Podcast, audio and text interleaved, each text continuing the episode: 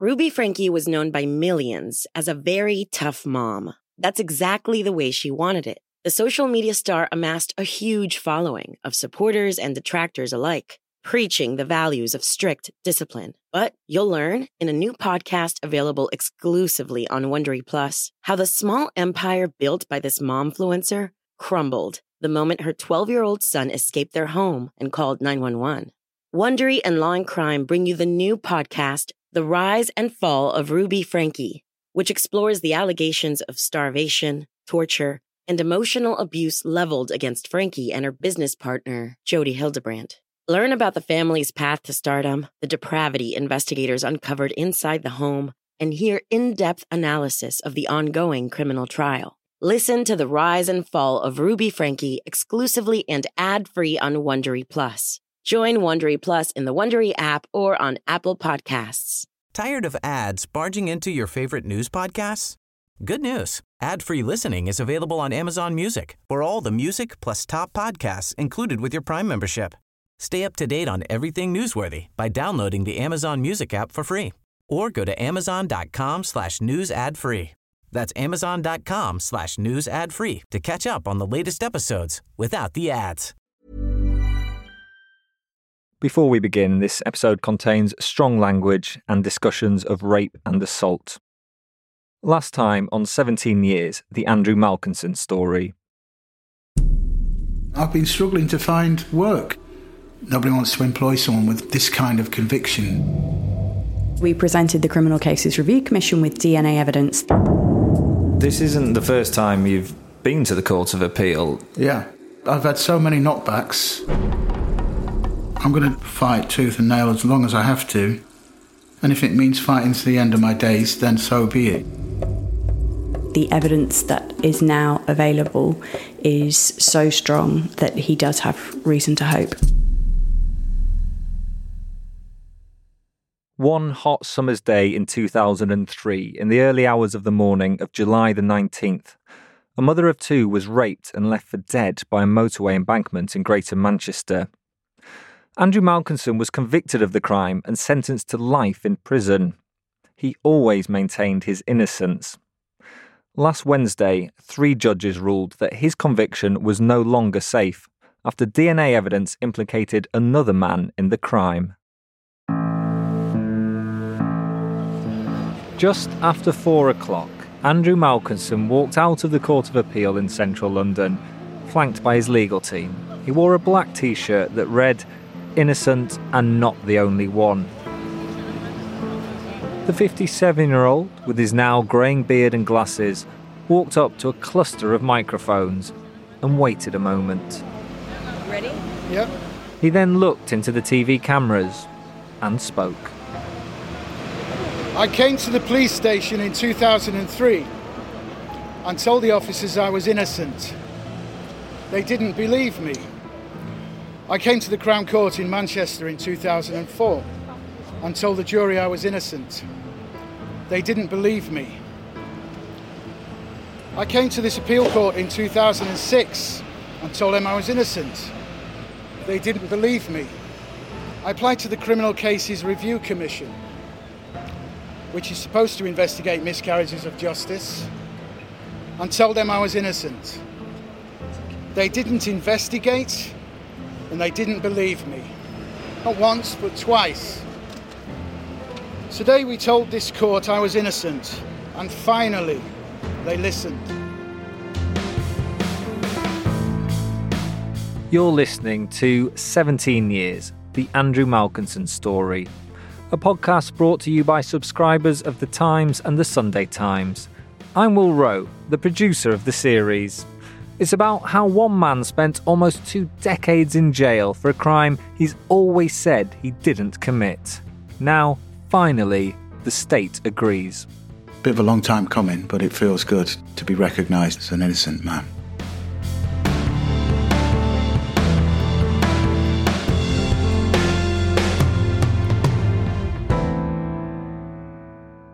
Today, we'll examine one of the biggest miscarriages of justice in British legal history and ask what's next for Andrew Malkinson? This is part 8 Innocent. I was one of the journalists outside of the Court of Appeal last week, with my microphone shoved next to all the others. Andy, as I know him, spoke for around nine minutes. To my left, a few feet away, was Emily Dugan, jotting down notes.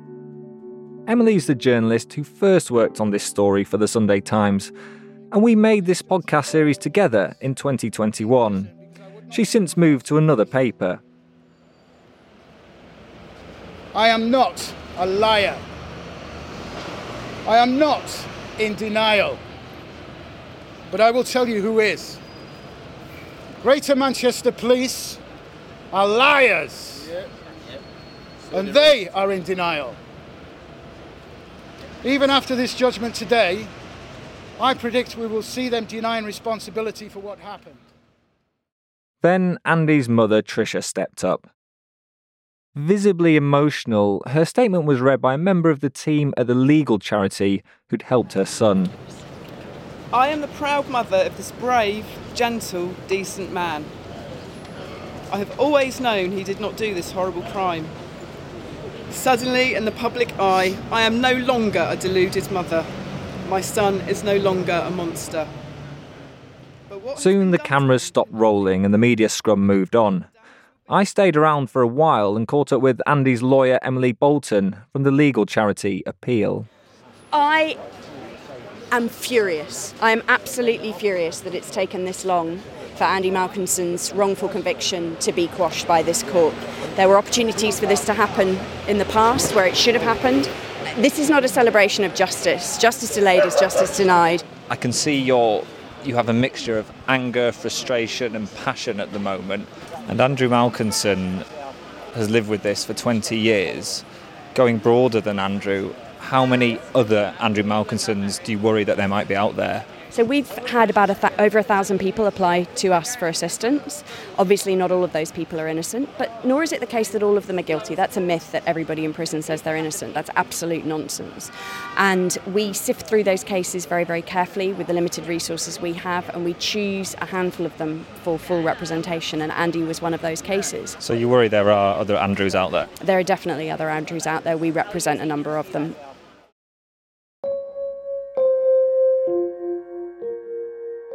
It's worth just pausing a moment and getting an understanding of what has happened to Andy. He left prison in December 2020 after serving 17 years behind bars. He came out under strict life license rules and has lived under those for two and a half years. That meant he was on the sex offenders register under tight supervision from the police. Probation officers would keep an eye on him and he would have to explain his movements. In addition, he wasn't allowed to go abroad. None of that applies anymore. He really is a free man.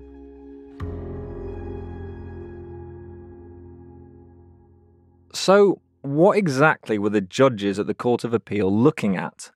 Well, the main thing was DNA evidence. Back in 2004, when Andy was convicted, it was done on the basis of eyewitness identification. No forensic evidence ever linked him to the crime. The victim of the rape had picked him out at an ID parade, whilst two witnesses said they saw him nearby in the early hours of the morning. But Andy never matched key parts of the description the woman gave of her attacker. She'd said he had a smooth chest, whereas Andy had chest hair and tattoos. Also, the victim said she scratched the face of her attacker, but when police saw Andy the next day, there was no mark on his face. This key bit of evidence got muddled and muddied in court. The judges at the Court of Appeal finally quashed Andy's conviction because DNA testing done last year showed that another man was implicated in this crime. The Court of Appeal judges also heard about what are called disclosure failures.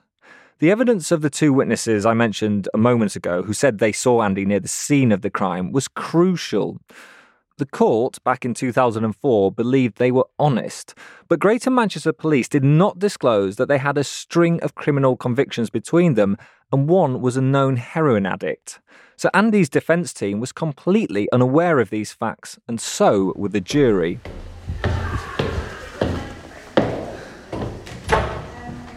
Andy. I will. How are you? Yeah, I remember you. Yeah, good to see you. You well? See you, yeah. Good, The next day, I went to Clerkenwell in central London to see Andy at his lawyer's office. Busy day yesterday. Yeah, it's mad. It's so, it's so mad. Yeah. Andy, do you mind leaning in a bit or just pulling the mic, pull the mic toward you? Oh, yeah, of yeah, that might It's be easier, easier. innit? And how are you today? Today I'm quite elated. A little tired, but I'm riding a wave. Yeah. Yeah. And how was yesterday? Talk to me about it. Uh, how was it? Uh, very, very nerve wracking. I was filled with anxiety. The judges wouldn't necessarily have come to the right decision. There's no guarantee of that. It's a pivotal moment. They're going to decide your life, aren't they? For the next, what, however long my life is going to last. So, yeah. I mean, I- I'm, I- I'm definitely past the halfway point. Definitely. What was going through your mind when Lord Justice Holroyde said, We must keep Mr. Malkinson waiting no longer to know the outcome of his appeal, Yeah, my heartbeat definitely increased then. uh, for we are able to decide the outcome of the appeal. And I thought, "Oh, he's going to overturn it. He's, he's got to. And then I was shaking. I was shaking. My very, very core of my my body was shaking, and I was going, "Oh my god! Oh my god!" Uh, Having considered for ourselves the new evidence and its effect, uh, we have uh, no doubt that the new evidence shows these convictions to be unsafe. Uh, it was really hard to to deal with. Too much emotional overload. Yeah. I was also in court. In fact, I was sitting on the same wooden bench as Andy, just a few seats over. When the judges got up and left, his lawyer Emily turned round and hugged him. Andy then raised two hands towards the public gallery, and his friends and supporters applauded. His mother, Tricia, was sitting two rows back, with tears in her eyes. Soon, Andy walked out of the court into the sunlight.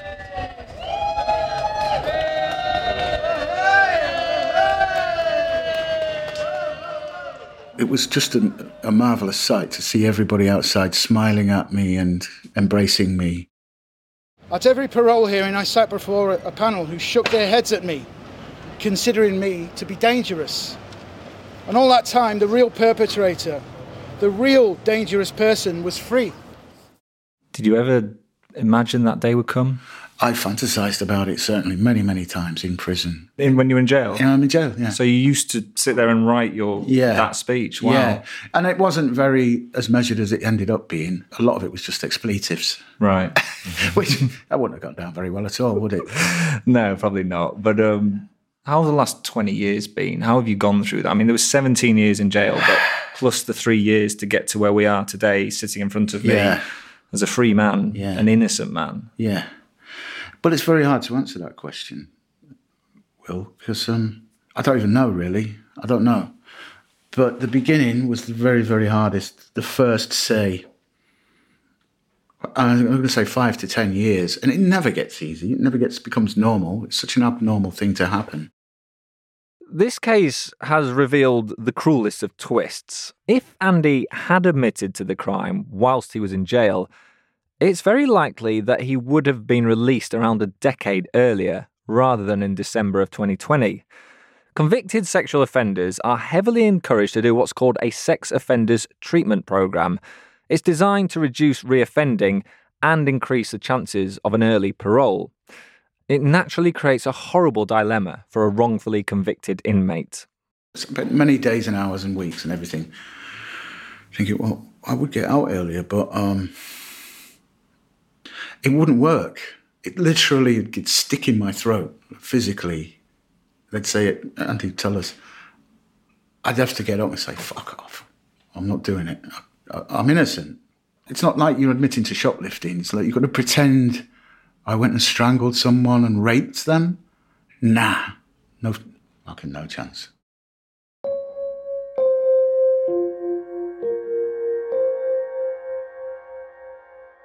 During Andy's speech outside court last week, he took time to directly address the woman who was subject to this most brutal rape. The same woman who picked him out of the police ID parade back in 2003.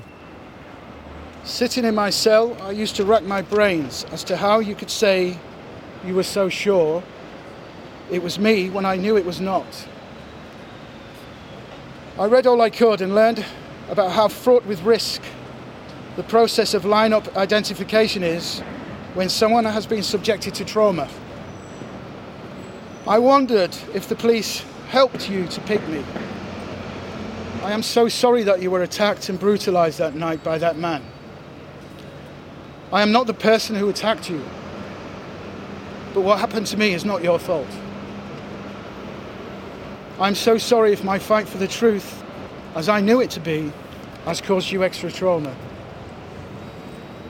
I'm so sorry that the system has let you down. It let us both down there was obviously the, the, two victims on that night. That's you and her. Yeah. You're horribly sort of bound together by this tragedy of injustice yeah. that, that, both of you have suffered. Mm. Would you ever consider reaching out to her or meeting with her and speaking?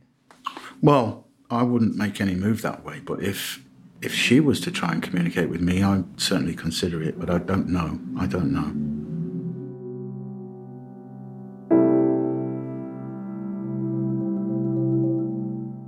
Earlier in this series, we spoke with a woman called Jennifer Thompson because what happened to her has chilling similarities to this case. Back in 1984, as a 22 year old student, Jennifer was violently raped at her apartment in North Carolina in the United States. She identified a man called Ronald Cotton as her attacker. Cotton went to prison for life, but was released 10 and a half years later when new DNA evidence revealed another man was the perpetrator. Jennifer has since founded a charity called Healing Justice that works with both survivors of violent crime and those mistakenly convicted. She's waived her right to anonymity and campaigns about how eyewitness identification procedures can be flawed. Now, in her mid 60s, she jumped on a call from her home, a small town in North Carolina. I started by asking her how she had felt back in 1995 when Ronald Cotton was officially cleared of all charges in her case. I think my immediate reaction was not disbelief in the fact that I questioned the DNA. I think it was the disbelief that something like this could happen. And that was followed by an incredible amount of um, feeling guilty. But then I think it went into fear, like a lot of fear, because you don't know what this other person is feeling. You don't know what they're thinking, what their families are thinking. Very, very fast, the story got out there, and the public very quickly wanted to blame me for what had happened to Ronald. So it was it was terrifying, to be honest with you. Through your work at, with your charity, you've met many people who've been wrongly convicted. What would your advice now be for Andrew Malkinson for his life? Andy is really a unique individual. I think he'll do fine. It will take a long time. You cannot break people over and over again for 17 years and think that somehow all the pieces are still there because they're not. He's been broken, but he also knows that there's lots of people who care about him and who support him. And it's just a day by day process. It's just a day by day process. The mistaken identification of Andy as the perpetrator in the police lineup was key to his conviction. So, should there be questions asked about how reliable that kind of evidence is when there's been a traumatic event like rape? After Ronald Cotton's conviction was quashed, Jennifer was interviewed for an American TV documentary called What Jennifer Saw. It was really about eyewitness ID and how trauma and your memory, how they were related. I can remember listening to myself say that I know that Ronald is innocent, but I still see his face in my nightmares. And it hit me really hard because I thought to myself, but it's not Ronald. So why is Ronald's image still in my brain and my nightmares? And I needed to figure out a way to remove that. And the only way I knew to remove it would be to meet him. Ronald Cotton agreed. Two months later, Jennifer found herself face to face with the man she'd thought for many years was her rapist. We were able to sit with each other and ask each other questions that we'd always wanted to know. I wanted to know where he really was that night because his alibi had been incorrect, and he wanted to know why I believed it was him, why I thought it had been him, and questions that, you know, for 11 years we we wanted to ask. And so we were able to kind of explore that with each other. I think what we really realized more than anything else was how we had both been incredibly and completely failed. We can't speak with the victim of this awful crime that we now know that Andrew didn't commit.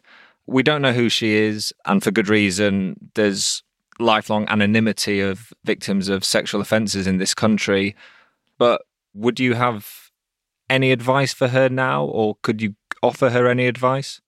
Well, the biggest piece of advice that I would give to her, if if I could, would be to reach out to me.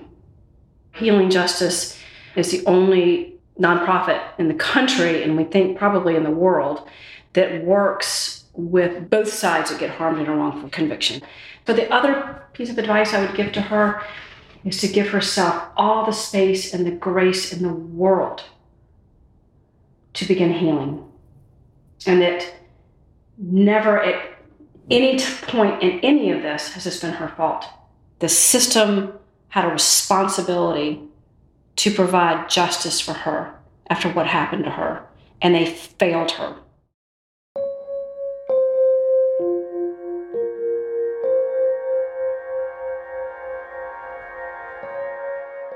In a moment, we'll look at how likely it is that Andy will receive compensation for his wrongful conviction. But first,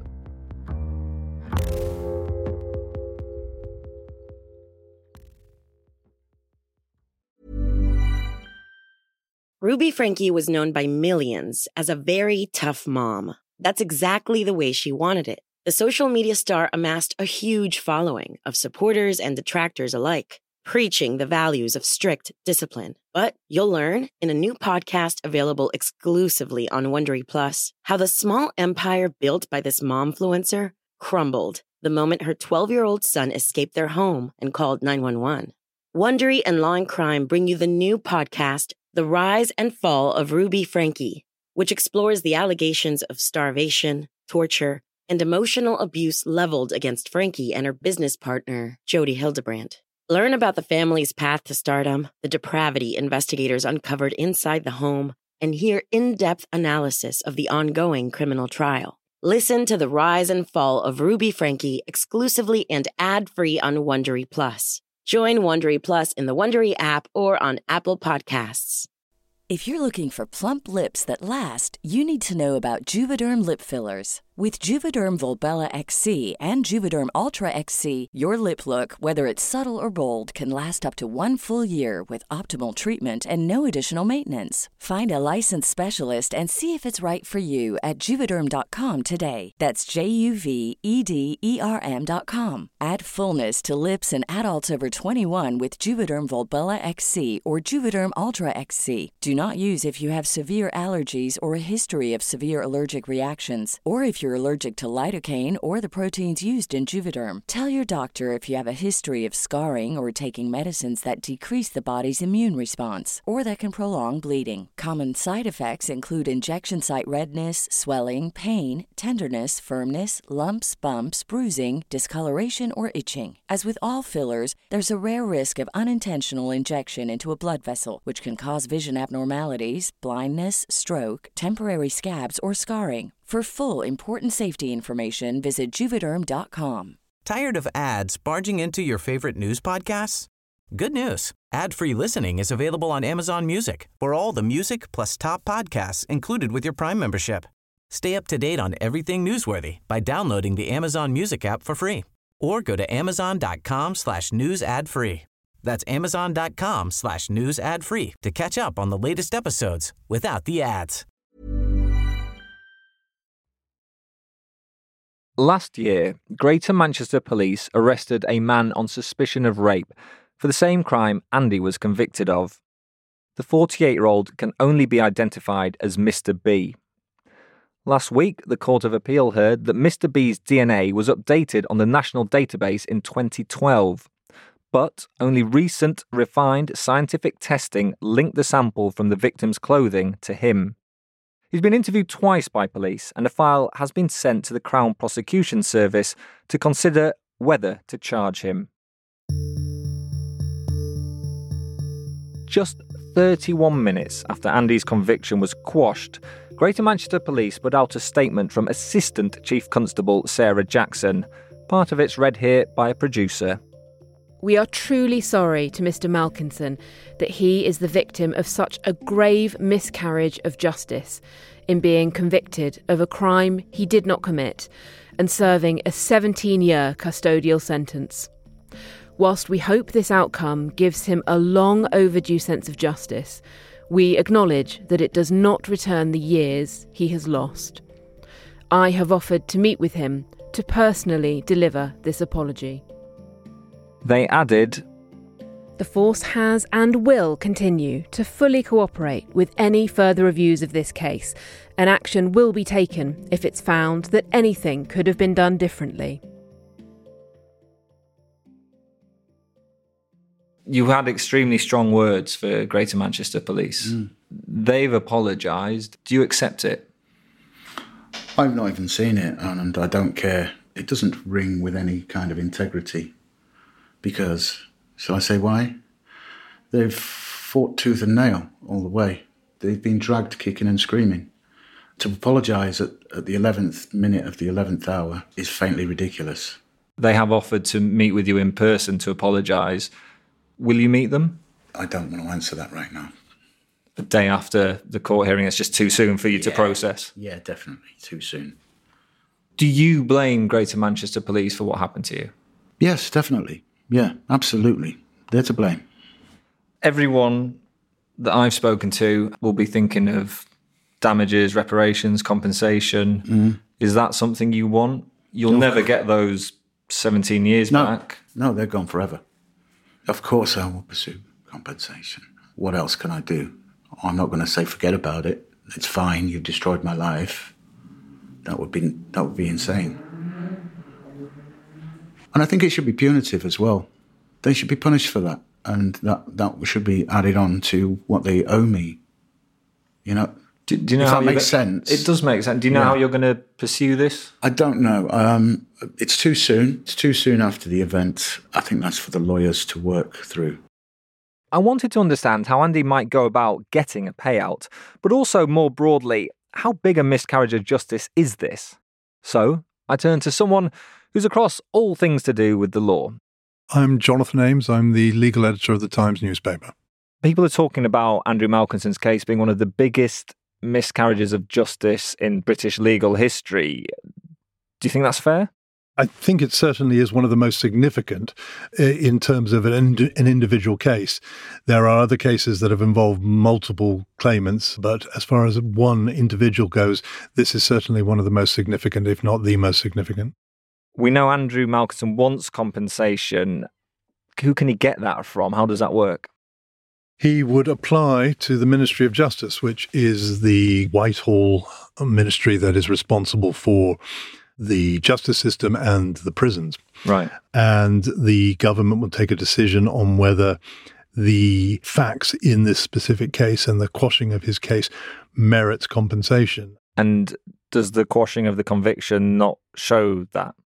Not immediately, Right. uh, which may sound slightly odd, but the uh, the way the the laws, uh, the relatively recent laws, is is drafted, it must be beyond reasonable doubt that he is innocent. The government would say that some convictions are quashed more on arguable technicalities, uh, procedural issues, etc., than a clear cut, beyond reasonable doubt case of innocence. What chance of success do you think he has from getting compensation from the Ministry of Justice? From from lawyers I've spoken to, I should think he's got a very s- strong chance of obtaining compensation. Not least of all that the forensic evidence that triggered the quashing of Malkinson's conviction is so strong, and secondly, there's been a rather significant public spotlight on Malkinson's case. I've seen some stories written in papers on the radio about Andrew Malkinson might have to pay for his room and board. This idea that he may get compensation, but they might deduct the fact that in prison he was technically living rent free. It's a bizarre concept to me, anyway. Well, that is true. I mean, uh, you're you're right to say it strikes people as bizarre, but it is the case that in some uh, circumstances, when the government has paid, the ministry has paid compensation for convictions that have been quashed. They have clawed back room and board on the basis that they say, well, you know, pay for your meals, you've had a place to sleep. But in this case, from what I gather, again from legal experts, I suspect that would be unlikely. We also know that Andrew Malkinson is extremely angry with how he feels he was treated by the Greater Manchester Police Force. They were the force that investigated this crime.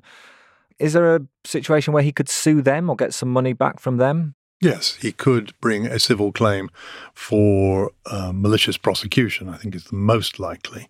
Whether he succeeds in bringing a civil or whether he successfully brings a civil claim is another matter legal experts suggest that suing the police for malicious prosecution is very difficult. It requires proof of malice. In many cases, it also requires proof of that the police willfully fabricated or suppressed evidence. And it's quite hard to prove malice, I guess. Is that where is that the crux of the issue there? I think it's it's difficult to prove malice on the part of the police as opposed to negligence, and you can't sue the police for negligence in this matter. So if they were negligent, if they just failed to investigate properly, that wouldn't be sufficient to get over the hurdle for malicious prosecution. The Criminal Cases Review Commission, that's the body that, if you're a prisoner, if you're in jail and you think, I've been wrongly convicted here, you go to that body and you say, Can you look at my case? And if they think that you might have a point, um, in layman's terms, they can, they're the only body that can re- take that to the Court of Appeal. In Andrew Malkinson's case, twice he went to the CCRC, that's the acronym for them, and it was only the third time of asking this most recent one where they did, in fact, say, yes, we think you have a case. It goes to the Court of Appeal and it is indeed quashed. They haven't apologised to Andrew for that. Do you think they should? They would be well advised to do so, I should think, in terms of PR. They may take a different view, but it doesn't strike me as though they have anything to lose by apologising to him, and it would be the decent thing to do. The, the CCRC will say that they are bound by strict rules on how they proceed, and they will also argue vociferously that they have been underfunded over the last 15 or so years, and that that is a problem in their in the in the throughput of their cases. Uh, however, I think a lot of people will say, or certainly a lot of lawyers in this field will say that they had the forensic evidence in front of them some time ago and still failed to put it before the Court of Appeal in a timely manner. Do you think the CCRC is fit for purpose at the moment? I think a lot of people think it's not fit for purpose. And the issues around it go back, or certainly were highlighted in 2021 when the, the Westminster Commission on Miscarriages of Justice issued an absolutely brutal report on the Commission's performance. People will say that the police failed in its investigation. But I think, from a legal point of view, the most significant failing is the failure by the CCRC to put before the Court of Appeal the very, very significant forensic evidence that has clearly cleared Malkinson. I asked the Criminal Cases Review Commission why they had not apologised to Andy Malkinson. They told me they recognised he had a very long journey to clear his name, but sadly, the evidence that led to our referral only became available years after his conviction. They also said, as part of a statement, that in the last three years, more than 100 people's convictions or sentences have been overturned following CCRC referrals. Sitting here now, free man, innocent man. Yep. Two different things. Mm. Very important for you, obviously, the second, and for people that have followed your story and what's happened to you. Is this the end now for you, or is this a new beginning? How do you see it? Uh, it's definitely not the end. You know, I've got a lot of work to do on myself. I think I've got undiagnosed mental health issues, pretty certain of that anyway.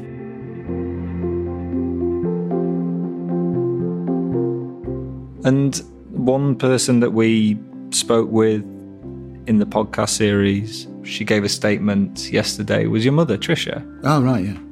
How's this whole ordeal been for her? Um, she suffered a lot. People talking behind her back, or even maybe not even behind her back. Yeah. People can be malicious. Yeah, she suffered like like you wouldn't believe. And how is she now? Uh, she's very happy. She was very emotional. Lots of tears yesterday. She's delighted that the truth has been recognised. What next for you now? Now that your license conditions have gone, you don't have to report into a probation officer. You're Yeah. allowed to go abroad. That's obviously great. Yeah. yeah, yeah. It feels quite a, quite a relief to have that off off my shoulders. Are you going to go abroad? Is that is that next on your list? Definitely, yeah, yeah. I'm going to Holland. I'm going to stay there as long as I can, uh, you know, fund it for. Do you know what? In an ideal world, Yeah. if if if I had the funding, I'd just spend the rest of my life traveling, spend a long time in a place I like, and move on a bit and just explore the world.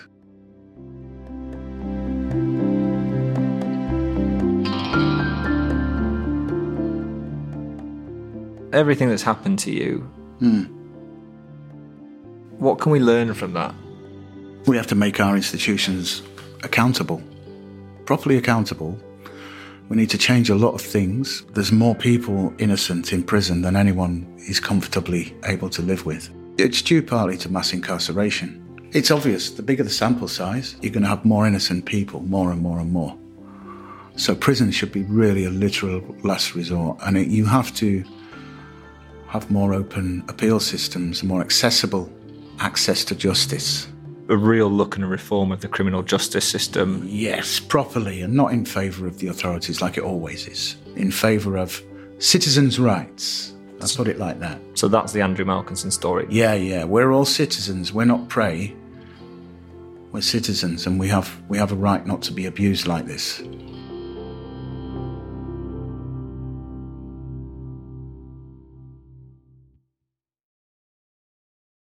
Andrew Malkinson spent 17 years, 4 months, and 16 days in prison. All that time, he was innocent. He was failed at every level by a system which should have protected him. While making this series, I've been struck by his dignity and quiet determination in his search for justice. He is now truly vindicated. At 57, he has to try and rebuild his life. I hope he can.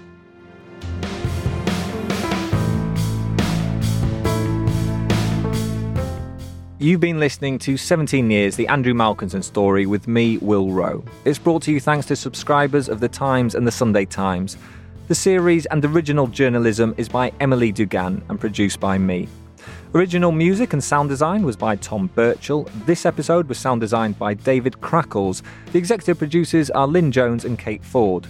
If you've been affected by any issues in this podcast, there are some helplines and websites you can access.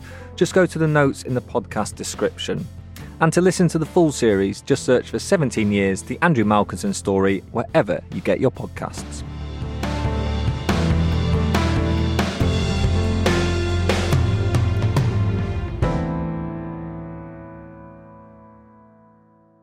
Well, just to finish, I'd just say um, thank you very much for your time and all your time dealing with me making the podcast over the last couple of years and Emily Dugan. So, yeah. Yeah, it's thank- been a pleasure, Will. Thank you very much, yeah. Thank you for the opportunity.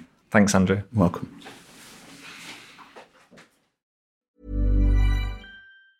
Tired of ads barging into your favorite news podcasts? Good news. Ad-free listening is available on Amazon Music for all the music plus top podcasts included with your Prime membership. Stay up to date on everything newsworthy by downloading the Amazon Music app for free or go to amazon.com slash news ad free. That's amazon.com slash news ad free to catch up on the latest episodes without the ads. Ruby Franke was known by millions as a very tough mom. That's exactly the way she wanted it. The social media star amassed a huge following of supporters and detractors alike, preaching the values of strict discipline. But you'll learn in a new podcast available exclusively on Wondery Plus how the small empire built by this momfluencer crumbled the moment her 12 year old son escaped their home and called 911. Wondery and Law and Crime bring you the new podcast, The Rise and Fall of Ruby Franke, which explores the allegations of starvation, torture, and emotional abuse leveled against Franke and her business partner, Jodi Hildebrandt. Learn about the family's path to stardom, the depravity investigators uncovered inside the home, and hear in depth analysis of the ongoing criminal trial. Listen to the rise and fall of Ruby Franke exclusively and ad free on Wondery Plus. Join Wondery Plus in the Wondery app or on Apple Podcasts.